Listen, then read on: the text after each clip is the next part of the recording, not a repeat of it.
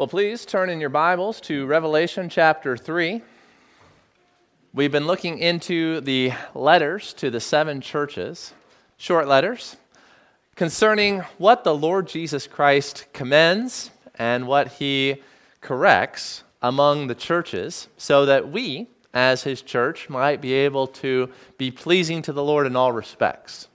That we would be increasing in faith, hope, and love as he specifically points out the ways that the churches were excelling and the way that the churches were failing in regards to the great cardinal virtues of faith, hope, and love.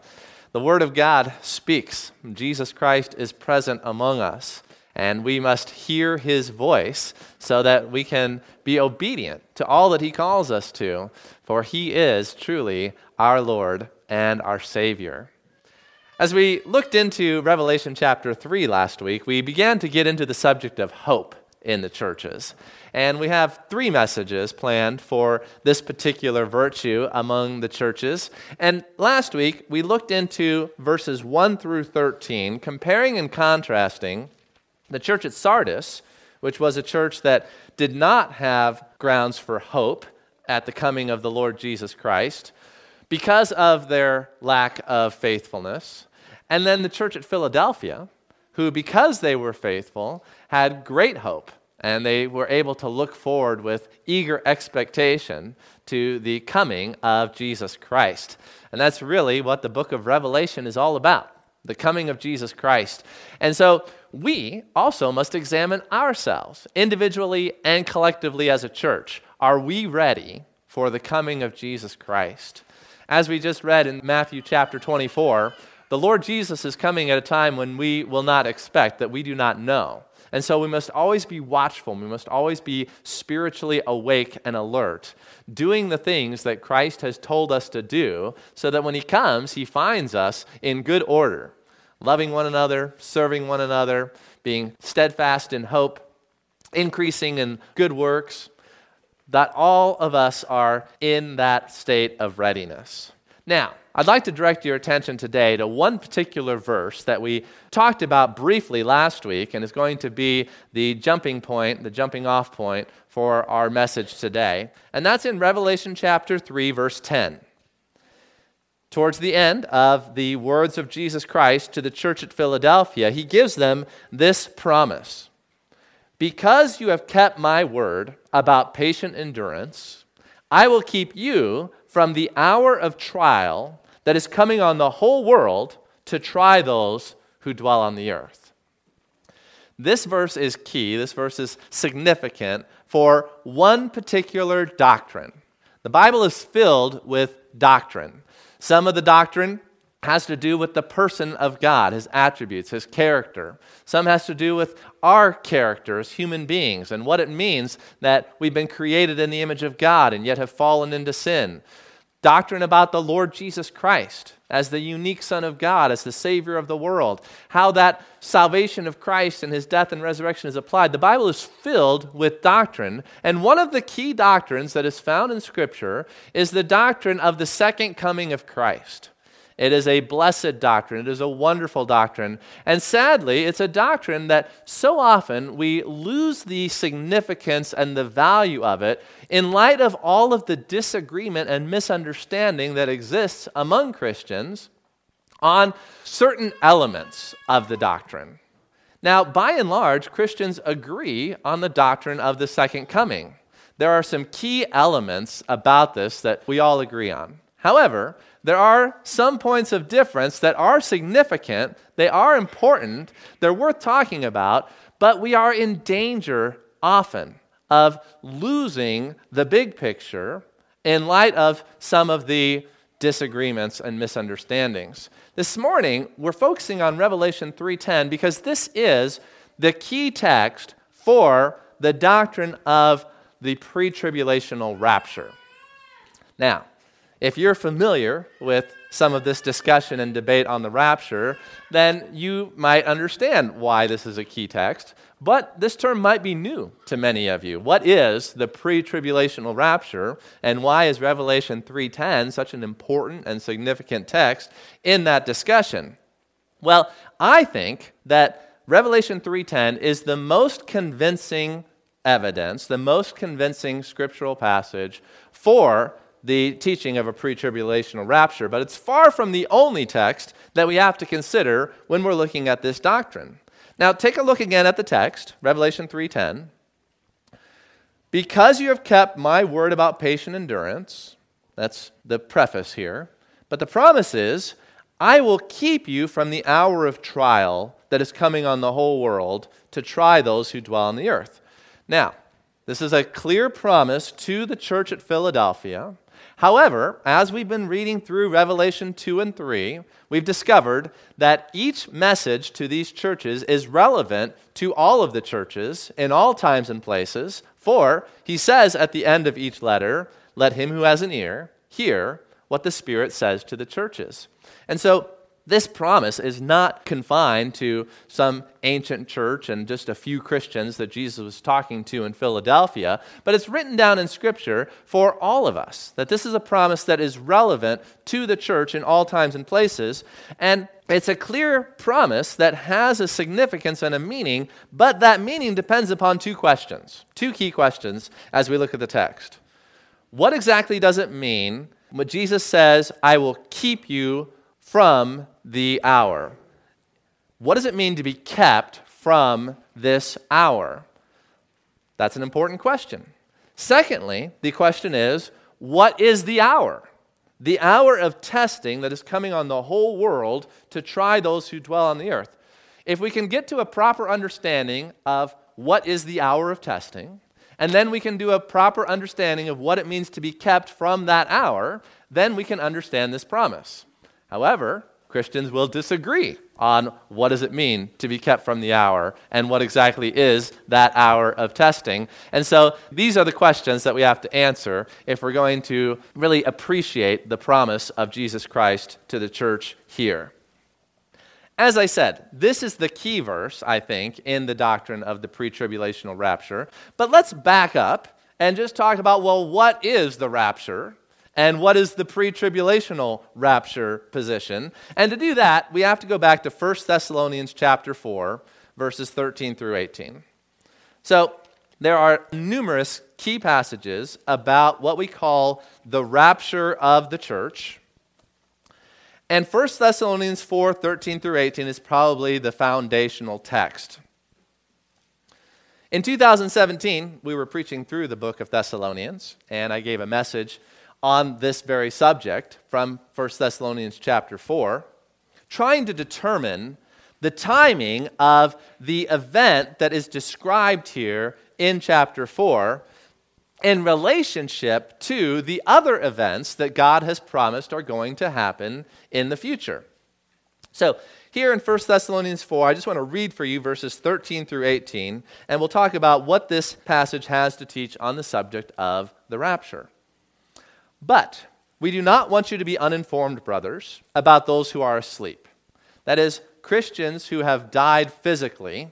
Their spirits haven't died, their spirits are with God, but their body is asleep. That's the metaphor that Scripture uses for the death of a believer. That you may not grieve as others do who have no hope. For, since we believe that Jesus died and rose again, even so, through Jesus, God will bring with him those who have fallen asleep. So, Jesus is alive. He's coming again. When he comes, he's going to bring with him believers whose bodies have died, but their spirits are with the Lord. That's what is being taught here. For this we declare to you by a word from the Lord. He's had prophetic revelation from Jesus that he's making known to the church and through them to all of us that we who are alive, who are left until the coming of the Lord will not precede those who have fallen asleep. For the Lord himself will descend from heaven with the cry of command, with the voice of an archangel, and with the sound of the trumpet of God. And the dead in Christ will rise first. Then we who are alive, who are left, will be caught up together with them in the clouds to meet the Lord in the air and so we will always be with the Lord. Therefore, encourage one another with these words. So, what is the main idea of 1 Thessalonians chapter 4? Well, it is that Jesus Christ is alive. He's our hope. He's the one that is going to bring about our resurrection, and that our resurrection is going to take place at his second coming. And for those Christians who are still alive at the second coming of Jesus Christ, that we are going to be transformed without having to go through physical death, our mortal bodies becoming like Jesus' immortal body, and that this is going to be a wonderful reunion of those who have already fallen asleep, who have died in Christ, as the text says, with those who are alive at the coming of the Lord Jesus. So, Jesus is our hope. That's the main idea here in this passage. Death is not going to have the victory. Jesus Christ is going to raise us to everlasting life. And we get some details in this passage about exactly how all of us, whether we die before Christ comes or whether we're alive when Christ comes, are going to experience that together with this coming of Christ. Now, there's a number of things that the passage doesn't teach. This passage doesn't tell us when this is going to happen in relationship to many of the other prophesied events concerning the second coming of Christ. We had our scripture reading in Matthew 24 today, which had many doctrines, many teachings, many elements of what is going to happen when Christ comes again. And trying to understand 1 Thessalonians 4 in relationship to all of those other events and the timing of it, well, that is the debate that takes place among Christians regarding the timing of the rapture. And so there are numerous positions on this, and seems like there's more that can be added and are being added from time to time. And here I put up this slide warning, hard work ahead, because determining this doctrine, trying to get to the root of what exactly is the timing relationship between what is clearly described in 1 Thessalonians 4 with the other future events that is difficult work in handling Scripture accurately. It's an in depth study, it's a rather technical study, but here's my bottom line. The summary of my study on this passage and all of the other relevant passages on the doctrine of the rapture is that the Bible teaches that when you put all of it together and you weigh the evidence, you try to figure out what is the best understanding, the Bible leads you to believe a pre tribulational rapture of the church. Now, what does that mean? What do we mean by pre tribulational? Well, let's go back to Matthew chapter 24. Turn back to Matthew chapter 24 with me. We had our scripture reading here in Matthew 24, and the chapter opens up with the question from the disciples concerning when will these things be? And what is the these things? Well, it's the destruction of the temple that Jesus has just predicted in the opening verses. The disciples are asking in verse 3, when will this be? What will be the sign of your coming and of the end of the age? And so Jesus answers regarding the destruction of the temple, regarding the coming of Christ and the end of the age, and it's complicated. That's why there's difficulties among Christians, different viewpoints, not only regarding the timing of the rapture, but even regarding the timing of these judgments that Jesus Christ is describing that are related to the tribulation, the trouble that he's talking about. We did a whole series on Matthew 24 and 25. It's on the website, and we can get more in depth if you go back and look at those studies. But for now, I just want you to notice that Jesus Christ describes a time of difficulty and trouble, starting there in the opening words of his discourse, talking about false Christs in verse 5, talking about wars in verse 6, talking about the beginning of the birth pangs in verse 8, persecutions in verse 9, lawlessness increasing, and then getting into some specifics about the abomination of desolation. And notice he says that there's going to be this time of great trouble. Look at verse 21. Then there will be great tribulation, such as not been from the beginning of the world until now, no, and never will be. Now, does that refer to some tribulation that has already passed? Does that refer to a tribulation that's in the future? Again, there are different views and interpretations of Jesus' words here, but I view them as being in the future, that this future tribulation is coming and that this is related to the coming of the Son of Man because you come down to verse 29, And you see that immediately after the tribulation of those days, the tribulation, the great tribulation, then you've got these signs in heaven, followed by Jesus Christ coming and gathering his elect from the four winds. Now, Matthew 24 is an important passage, along with the parallels in Mark and Luke that also contain this same discourse important passage, the Olivet Discourse, regarding the coming of Christ, are being gathered to him. Because if you just look at Matthew 24, verse 31, it seems like it is after the tribulation that Christ comes and gathers his elect. That's what it says. There's the tribulation, and then there's the appearing in heaven, the sign of the Son of Man, and then he comes with great power and glory on the clouds. He sends out his angels with the loud trumpet call. That sounds like what Paul was talking about in Thessalonians, right? There's the trumpet, the angel of God, and they gather his elect, and that sounds like the rapture. And so it'd be a post tribulational rapture if you're just reading Matthew chapter 24. However, it's complicated. Matthew 24 is not the only passage that we have to deal with on the subject of the timing of the rapture relative to this future tribulation. So you see that your position on the rapture is going to be the timing of the rapture, I should say. Your position on the timing of the rapture is going to depend upon how you weigh the evidence that you take from multiple scripture passages and how you put together the pieces of the puzzle that is going to really reflect your own theological presuppositions that you're bringing to this doctrine. For one thing, I'm a premillennialist, and that's a huge discussion and a debate all by itself. Is that the right way of reading Bible prophecy, or is postmillennial or amillennial the right way of reading Bible prophecy? And so that determination is going to have a huge impact on how you weigh the evidence and how you evaluate it.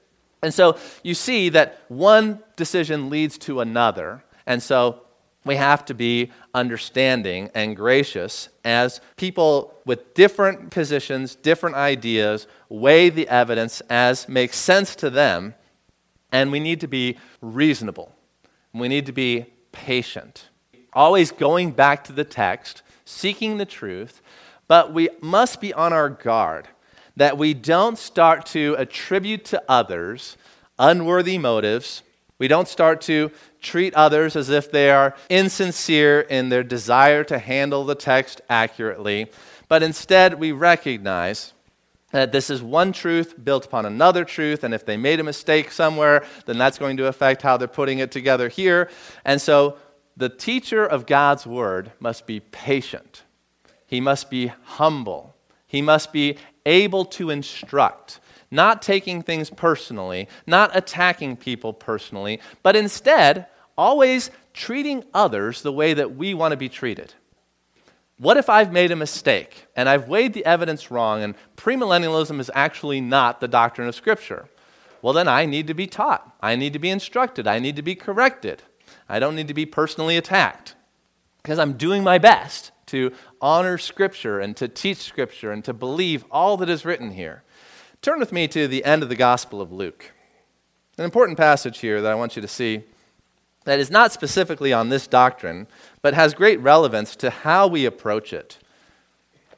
Luke chapter 24, after the resurrection of Jesus Christ, he appears to his disciples, and I want to look particularly at his discussion with them on the road to Emmaus in Luke chapter 24, verse 25. Jesus said to his disciples, just a couple of them that are walking here with him, they don't recognize him yet. They don't know that he's the resurrected Christ. But they're talking about what Jesus has done and the resurrection. And he says, O foolish ones, and slow of heart to believe all that the prophets have spoken. Was it not necessary that the Christ should suffer these things and enter into his glory? And beginning with Moses and all the prophets, he interpreted to them in all the scriptures the things concerning himself. Here's what I want you to notice the events concerning the first coming of Christ, we were responsible to have believed that. We, meaning people who believe the scriptures. These Jewish disciples, Jesus rebukes them for not having the understanding of what Jesus Christ was going to do and how things were going to play out in light of what God had revealed in the Old Testament scriptures. However, I want you to recognize while it's our slowness of faith, it's our foolishness that causes us to misunderstand Scripture, this is a problem that we all have, that we all share, and that we want to be gracious and kind towards one another because you look back at the Old Testament, and where in the Old Testament do you have a specific statement about how Christ is going to come? He's going to die for our sins on the cross. He's going to be in the tomb for three days, and then he's going to rise again on the third day, and then he's going to ascend to God, and then he's going to be gone for a while, and then he's going to come back. I mean, where is that in the Old Testament where you can just look at a passage and say, okay, there it is, just believe it? It's very simple. It's not laid out that way. The resurrection of Christ is an implication of certain Old Testament texts. Can you go to an Old Testament text that says the Messiah, the son of David, is going to rise from the dead? No, you can't. It's not explicitly stated. Now, it is implied, it is implicit in the revelation as a whole, and specific passages like Isaiah 53 very strongly imply the resurrection of Jesus. And the Jews like these disciples, should have understood it. They should have recognized it, but they didn't. And that's very similar to the events concerning the second coming of Jesus Christ. We should understand it. We're responsible for understanding it. We should be able to put the pieces of the puzzle together. But just like they failed, so often I think we also fail to believe everything that's in Scripture. And so we want to treat others with patience and kindness, just like we want to be treated with patience and kindness. And if God wants to be frustrated with us for not understanding it, well, He can, because He's right. But for us with one another, I think there is some humility and some gentleness, and it's called for. The timing of the rapture cannot be demonstrated definitively from any single text. I think every person who has studied this in depth, who is fair minded, no matter what their position, will agree with that. There's not a single text you can go to and say, well, this passage teaches that the rapture happens before the seven year tribulation, or that it happens at the middle of the seven year tribulation, or that it happens at the end. There's certain passages that certainly seem to teach that. Then there's other passages that seem to teach otherwise. And so you got to figure it out. You got to weigh the evidence. Many people will have a difficulty in understanding where we have to be dogmatic, where we have to be drawing a line between this is something a believer believes and this is something that an unbeliever rejects. There's a time and a place for saying this is an issue, a doctrine that is something we separate over. There's other issues and doctrines that we do not separate over and that we do not attack one another over because of the difficulty involved with it. I'm not saying that we're not at fault for not being united on this doctrine. I think if we all believed the scriptures and we were all where we were supposed to be, we'd have a lot more unity on this doctrine. But from where we are, there's a graciousness and a gentleness that we need as we move forward, and we want to treat others the way that we want to be treated. It's always the important rule. Never use doctrine to promote yourself. And well, I'm right, and I can show you I'm right, and everyone should follow me because I'm right. And that's not the purpose of doctrine. The purpose of doctrine is love. And if you are using the doctrine of the pre tribulational rapture in order to promote yourself, then you have missed the whole point of the Bible. The Bible is to promote love, service, humility, patience, that's the fruit of the Spirit. And so let us always demonstrate that in our doctrinal debates and discussions. There's going to be things we disagree on. There's going to be times where we weigh the evidence differently, and we might be at fault for that, and God will judge us. But as far as our part goes, we have been forgiven much. Let us be vessels of mercy and grace. Now, as you look at the doctrine here, there's some other key passages that we have to look at. We've looked at 1 Thessalonians chapter 4. We've looked briefly at Matthew chapter 24. But I also want to look at 1 Corinthians chapter 15. Turn with me to 1 Corinthians chapter 15, verses 51 and 52. Once again, speaking about the resurrection here in Paul's letters. Most of the chapter is just on the truth of the resurrection in general, but he gets into some of the specifics and the details again, starting in verse 50 Uh, of 1 Corinthians chapter 15. And it's similar to what he's teaching in 1 Thessalonians chapter 4 about how there's going to be some of us who are alive when Christ comes back and who are going to be changed in that moment of being caught up to meet him in the clouds. 1 Corinthians 15:50 I tell you this brothers flesh and blood cannot inherit the kingdom of God that is this mortal body but instead the perishable will not inherit the imperishable behold I tell you a mystery we shall not all sleep but we shall all be changed in a moment in the twinkling of an eye, at the last trumpet. That sounds familiar? That's what he said there in 1 Thessalonians. That's what Jesus said. For the trumpet will sound, and the dead will be raised imperishable, and we shall be changed. For this perishable body must put on the imperishable, and this mortal body must put on immortality. So, once again, the truth of the future resurrection, this future change, is what's in focus. And the details about when it's going to happen and how it's going to happen are not the main point, but they are significant. And that is that it's at the last trumpet, as he says here. The trumpet will sound. All right, so that doesn't necessarily solve the problem for us either. Exactly when, in relationship to all of the events that we are expecting as prophesied if we're reading Matthew 24 right, if we're reading Revelation right, if it is futurist prophecy that's yet to be fulfilled, well, let's take a look at the different positions, okay? So, here's a comparison of Christian tribulation views. So, really, this is a comparison of premillennial views because notice in every chart, the second coming of Christ is before the millennium. So, these are premillennial, and premillennial means the second coming of Christ is before the millennium. Pre means before, second coming before. So these are three different premillennial views of the coming of Jesus, his second coming. Of course, his first coming is here with the cross, and you've got a pre tribulational view, a mid tribulational view, and a post tribulational view. Those are the three we'll be discussing today, but there are other views as well. We'll get to those at a future time.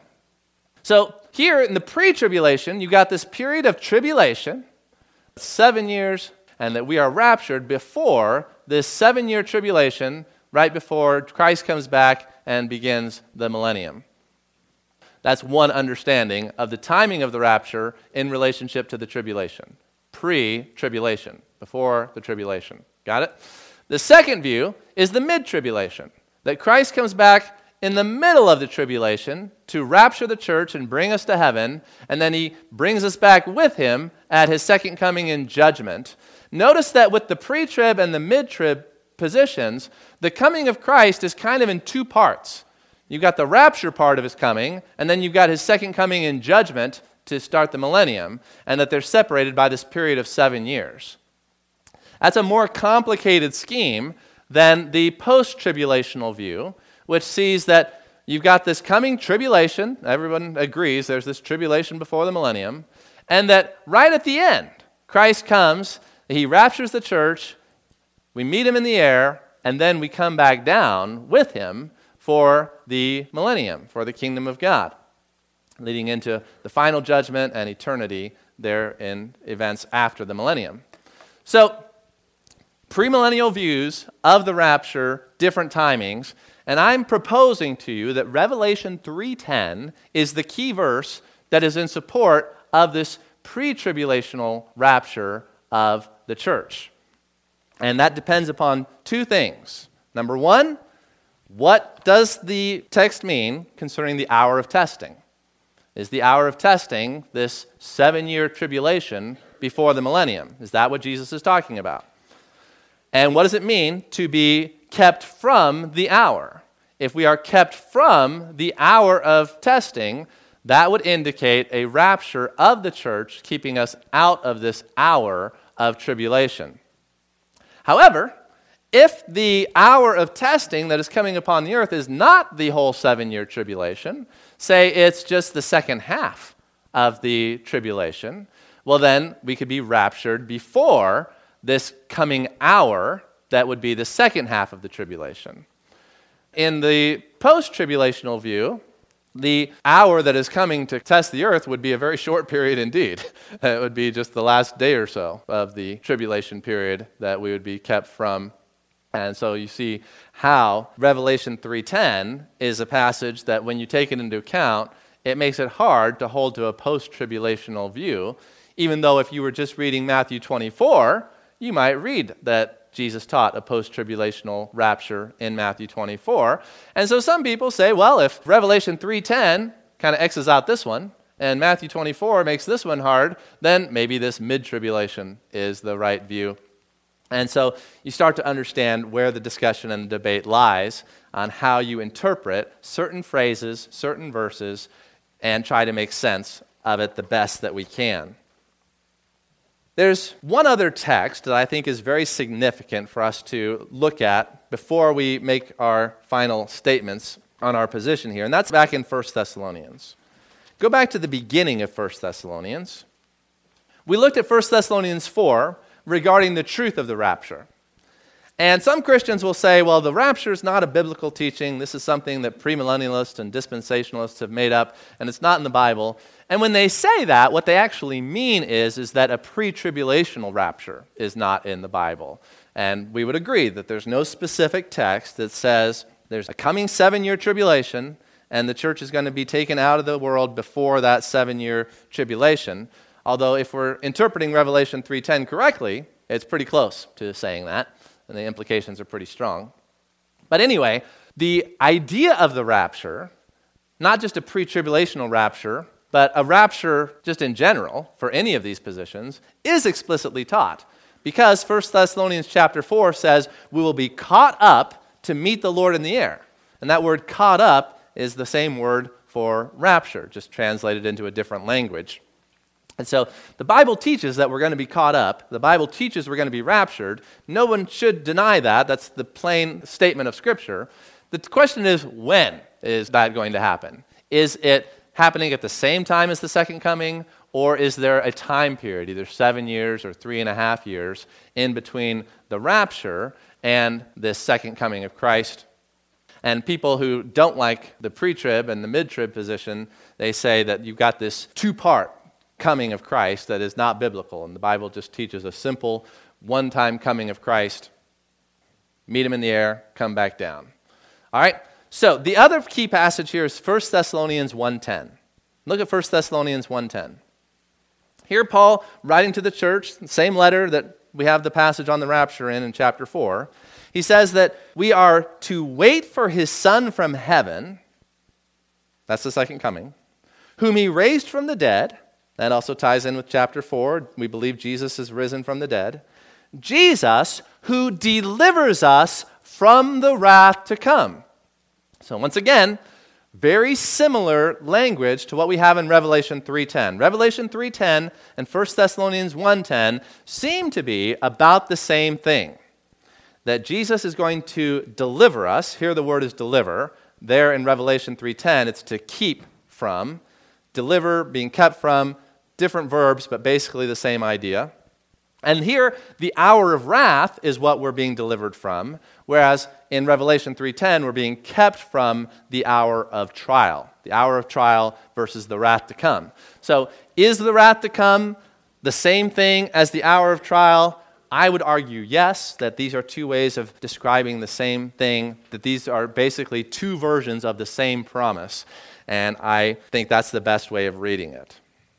So this passage is most similar, and it's got the same two questions What is the wrath to come? What does it mean to be delivered from it? So, with all of that laid out, let's go ahead and do our best to answer those two questions. What is the wrath to come? And likewise, what is the hour of trial in Revelation 3:10? What does it mean to be delivered from it? From 1 Thessalonians 1:10, which is another way of saying what does it mean to be kept from the hour of trial. So, first of all, what is the wrath to come? What is the hour of trial? Well, the wrath to come, I could walk you through, if we had the time, the verses that I think are key in understanding the wrath to come. And a lot of them come from the book of Revelation. The Revelation talks a lot about the wrath to come, both historical judgments and also the future lake of fire, which is also a historical judgment. It just lasts forever, it goes into eternity. So, my bottom line here is that the wrath to come includes the historical judgments described in Revelation as well as the lake of fire that is also described in the book of Revelation. So it's not just one or the other. It's not just the lake of fire, it's not just the historical judgments, it's all of that together. And that's the wrath to come that the book of Revelation unveils for us. And it's also identified as the hour of trial that is coming upon the whole world to test those who dwell on the earth. And as we continue through the book of Revelation, I'll lay out more of that evidence that the hour of trial is the seals, the trumpets, the bowls, the judgments that are unleashed during the course of the rest of the book. Now, if that's true, if my conclusion is right, that the wrath to come, the hour of trial, are the historical judgments of the seals and the trumpets and the bowls and the lake of fire, then what does it mean to be delivered from it? Delivered from out of here in 1 Thessalonians 1:10 has some verbal parallels in the rest of the New Testament. That's what you want to do. You want to look at other places where you have the same verb delivered and the same word after it out of and see well what does it mean in other places so we can determine what it means here as well. And as you go through all those examples in the New Testament, it's very often used of persecution, it's very often used of the troubles that Paul got into and how God delivered him from those persecutions and from those troubles. And so, in light of that evidence, it's not conclusive that this definitely means a pre tribulational rapture because Paul had to go through a lot of troubles in order to be delivered out of them. And so, we would have to go through a lot of tribulation in order to ultimately be delivered out of it, if you follow my logic there. So, just the grammar itself does not prove a pre tribulational rapture when it says that he delivers us from, out of the wrath to come. However, that's why I think Revelation 3:10 is a more important, a more significant verse because if you go back to Revelation 3:10, look at the language that is used there by the Lord Jesus, I think it's more conclusive. I don't say it's completely conclusive, but I think it's more has a stronger weight of evidence when Jesus says, I'm going to keep you from the hour of trial that is coming on the whole world to try those who dwell on the earth. Keeping from an hour, what does that mean?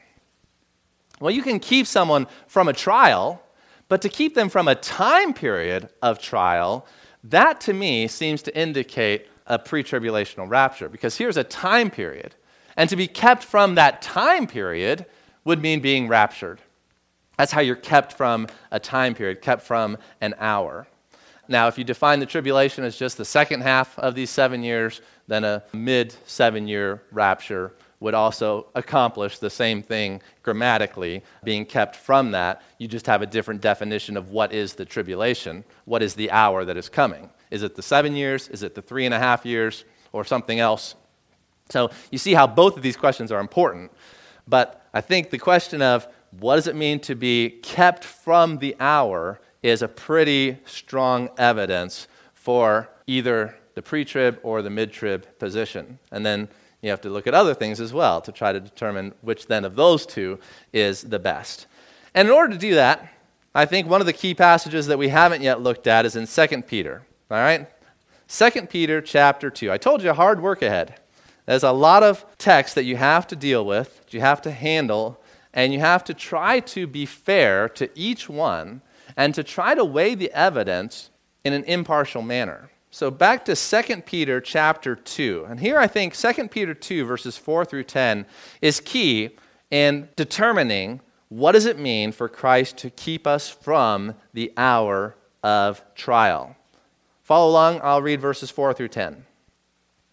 For if God did not spare angels when they sinned, but cast them into hell, and committed them to chains of gloomy darkness to be kept, there's our word keep, until the judgment.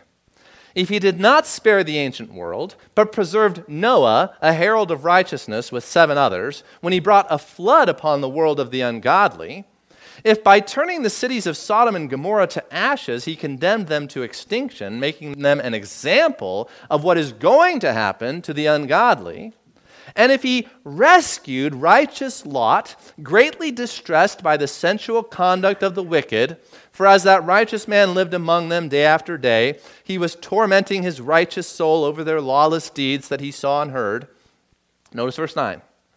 then the Lord knows how to rescue the godly from trials and to keep the unrighteous under punishment until the day of judgment, and especially those who indulge in the lust of defiling passion and despise authority. And stop there. So notice what it says in verse 9. The Lord knows how to rescue the godly from trials, deliverance from the hour of trial, being kept from that hour, being delivered from the time of wrath. You see the parallels here? And he knows how to keep the unrighteous under punishment. That's the opposite of being kept out, is being kept in the punishment, the day of judgment. And so I think that when you look at God's historical examples that are listed for us in 2 Peter, and you look at the grammar of each important passage, you do then get a strong implication from 1 Thessalonians 1:10 and Revelation 3:10 that we are going to be raptured before this hour of trial, either the seven years or the three and a half or something else. All right, so what is the bottom line here? We've went through the key passages We've done our best to summarize a fair treatment of each of those passages. The bottom line is the rapture and the second coming of Jesus Christ, they can occur together or they can have a time period in between them. The benefit of the together view is that it's simpler. The benefit of the apart view is that it seems to handle more passages of Scripture and to deal with the overall data in a better way. Data can be complex, and you have to have a theory that suits all of the data and is not just the simplest answer. Sometimes we want everything to be simple. Christ comes back, everything happens, boom, done. Well, there's a beauty to that. And I, I understand why people who take a post trib position like the simplicity of it. But I think when you're looking at the text, you find out it's more complicated than that. And that's the way it was with the first coming. The disciples thought Christ is going to come, boom, boom, boom, then we're going to have the kingdom, it's all going to happen. And like, no, it's actually more complicated than that. I'm going to go to heaven, be gone for a while, I'm coming back. And the disciples like, oh, yeah, we didn't see that coming. And so, in a similar way, I think there's things about the second coming of Christ that are complex, that we can understand if we have faith, if we do our best to handle Scripture. But we understand that it's not obvious to everyone and there is complexity, and that's important. Almost all Christians agree on these three things. Number one, there will be a time of future tribulation. Jesus talked about it, the Bible ends with a whole book about it. Almost all Christians agree there will be a future time of tribulation. Secondly, almost all the Christians agree that after that, Jesus is going to establish his kingdom.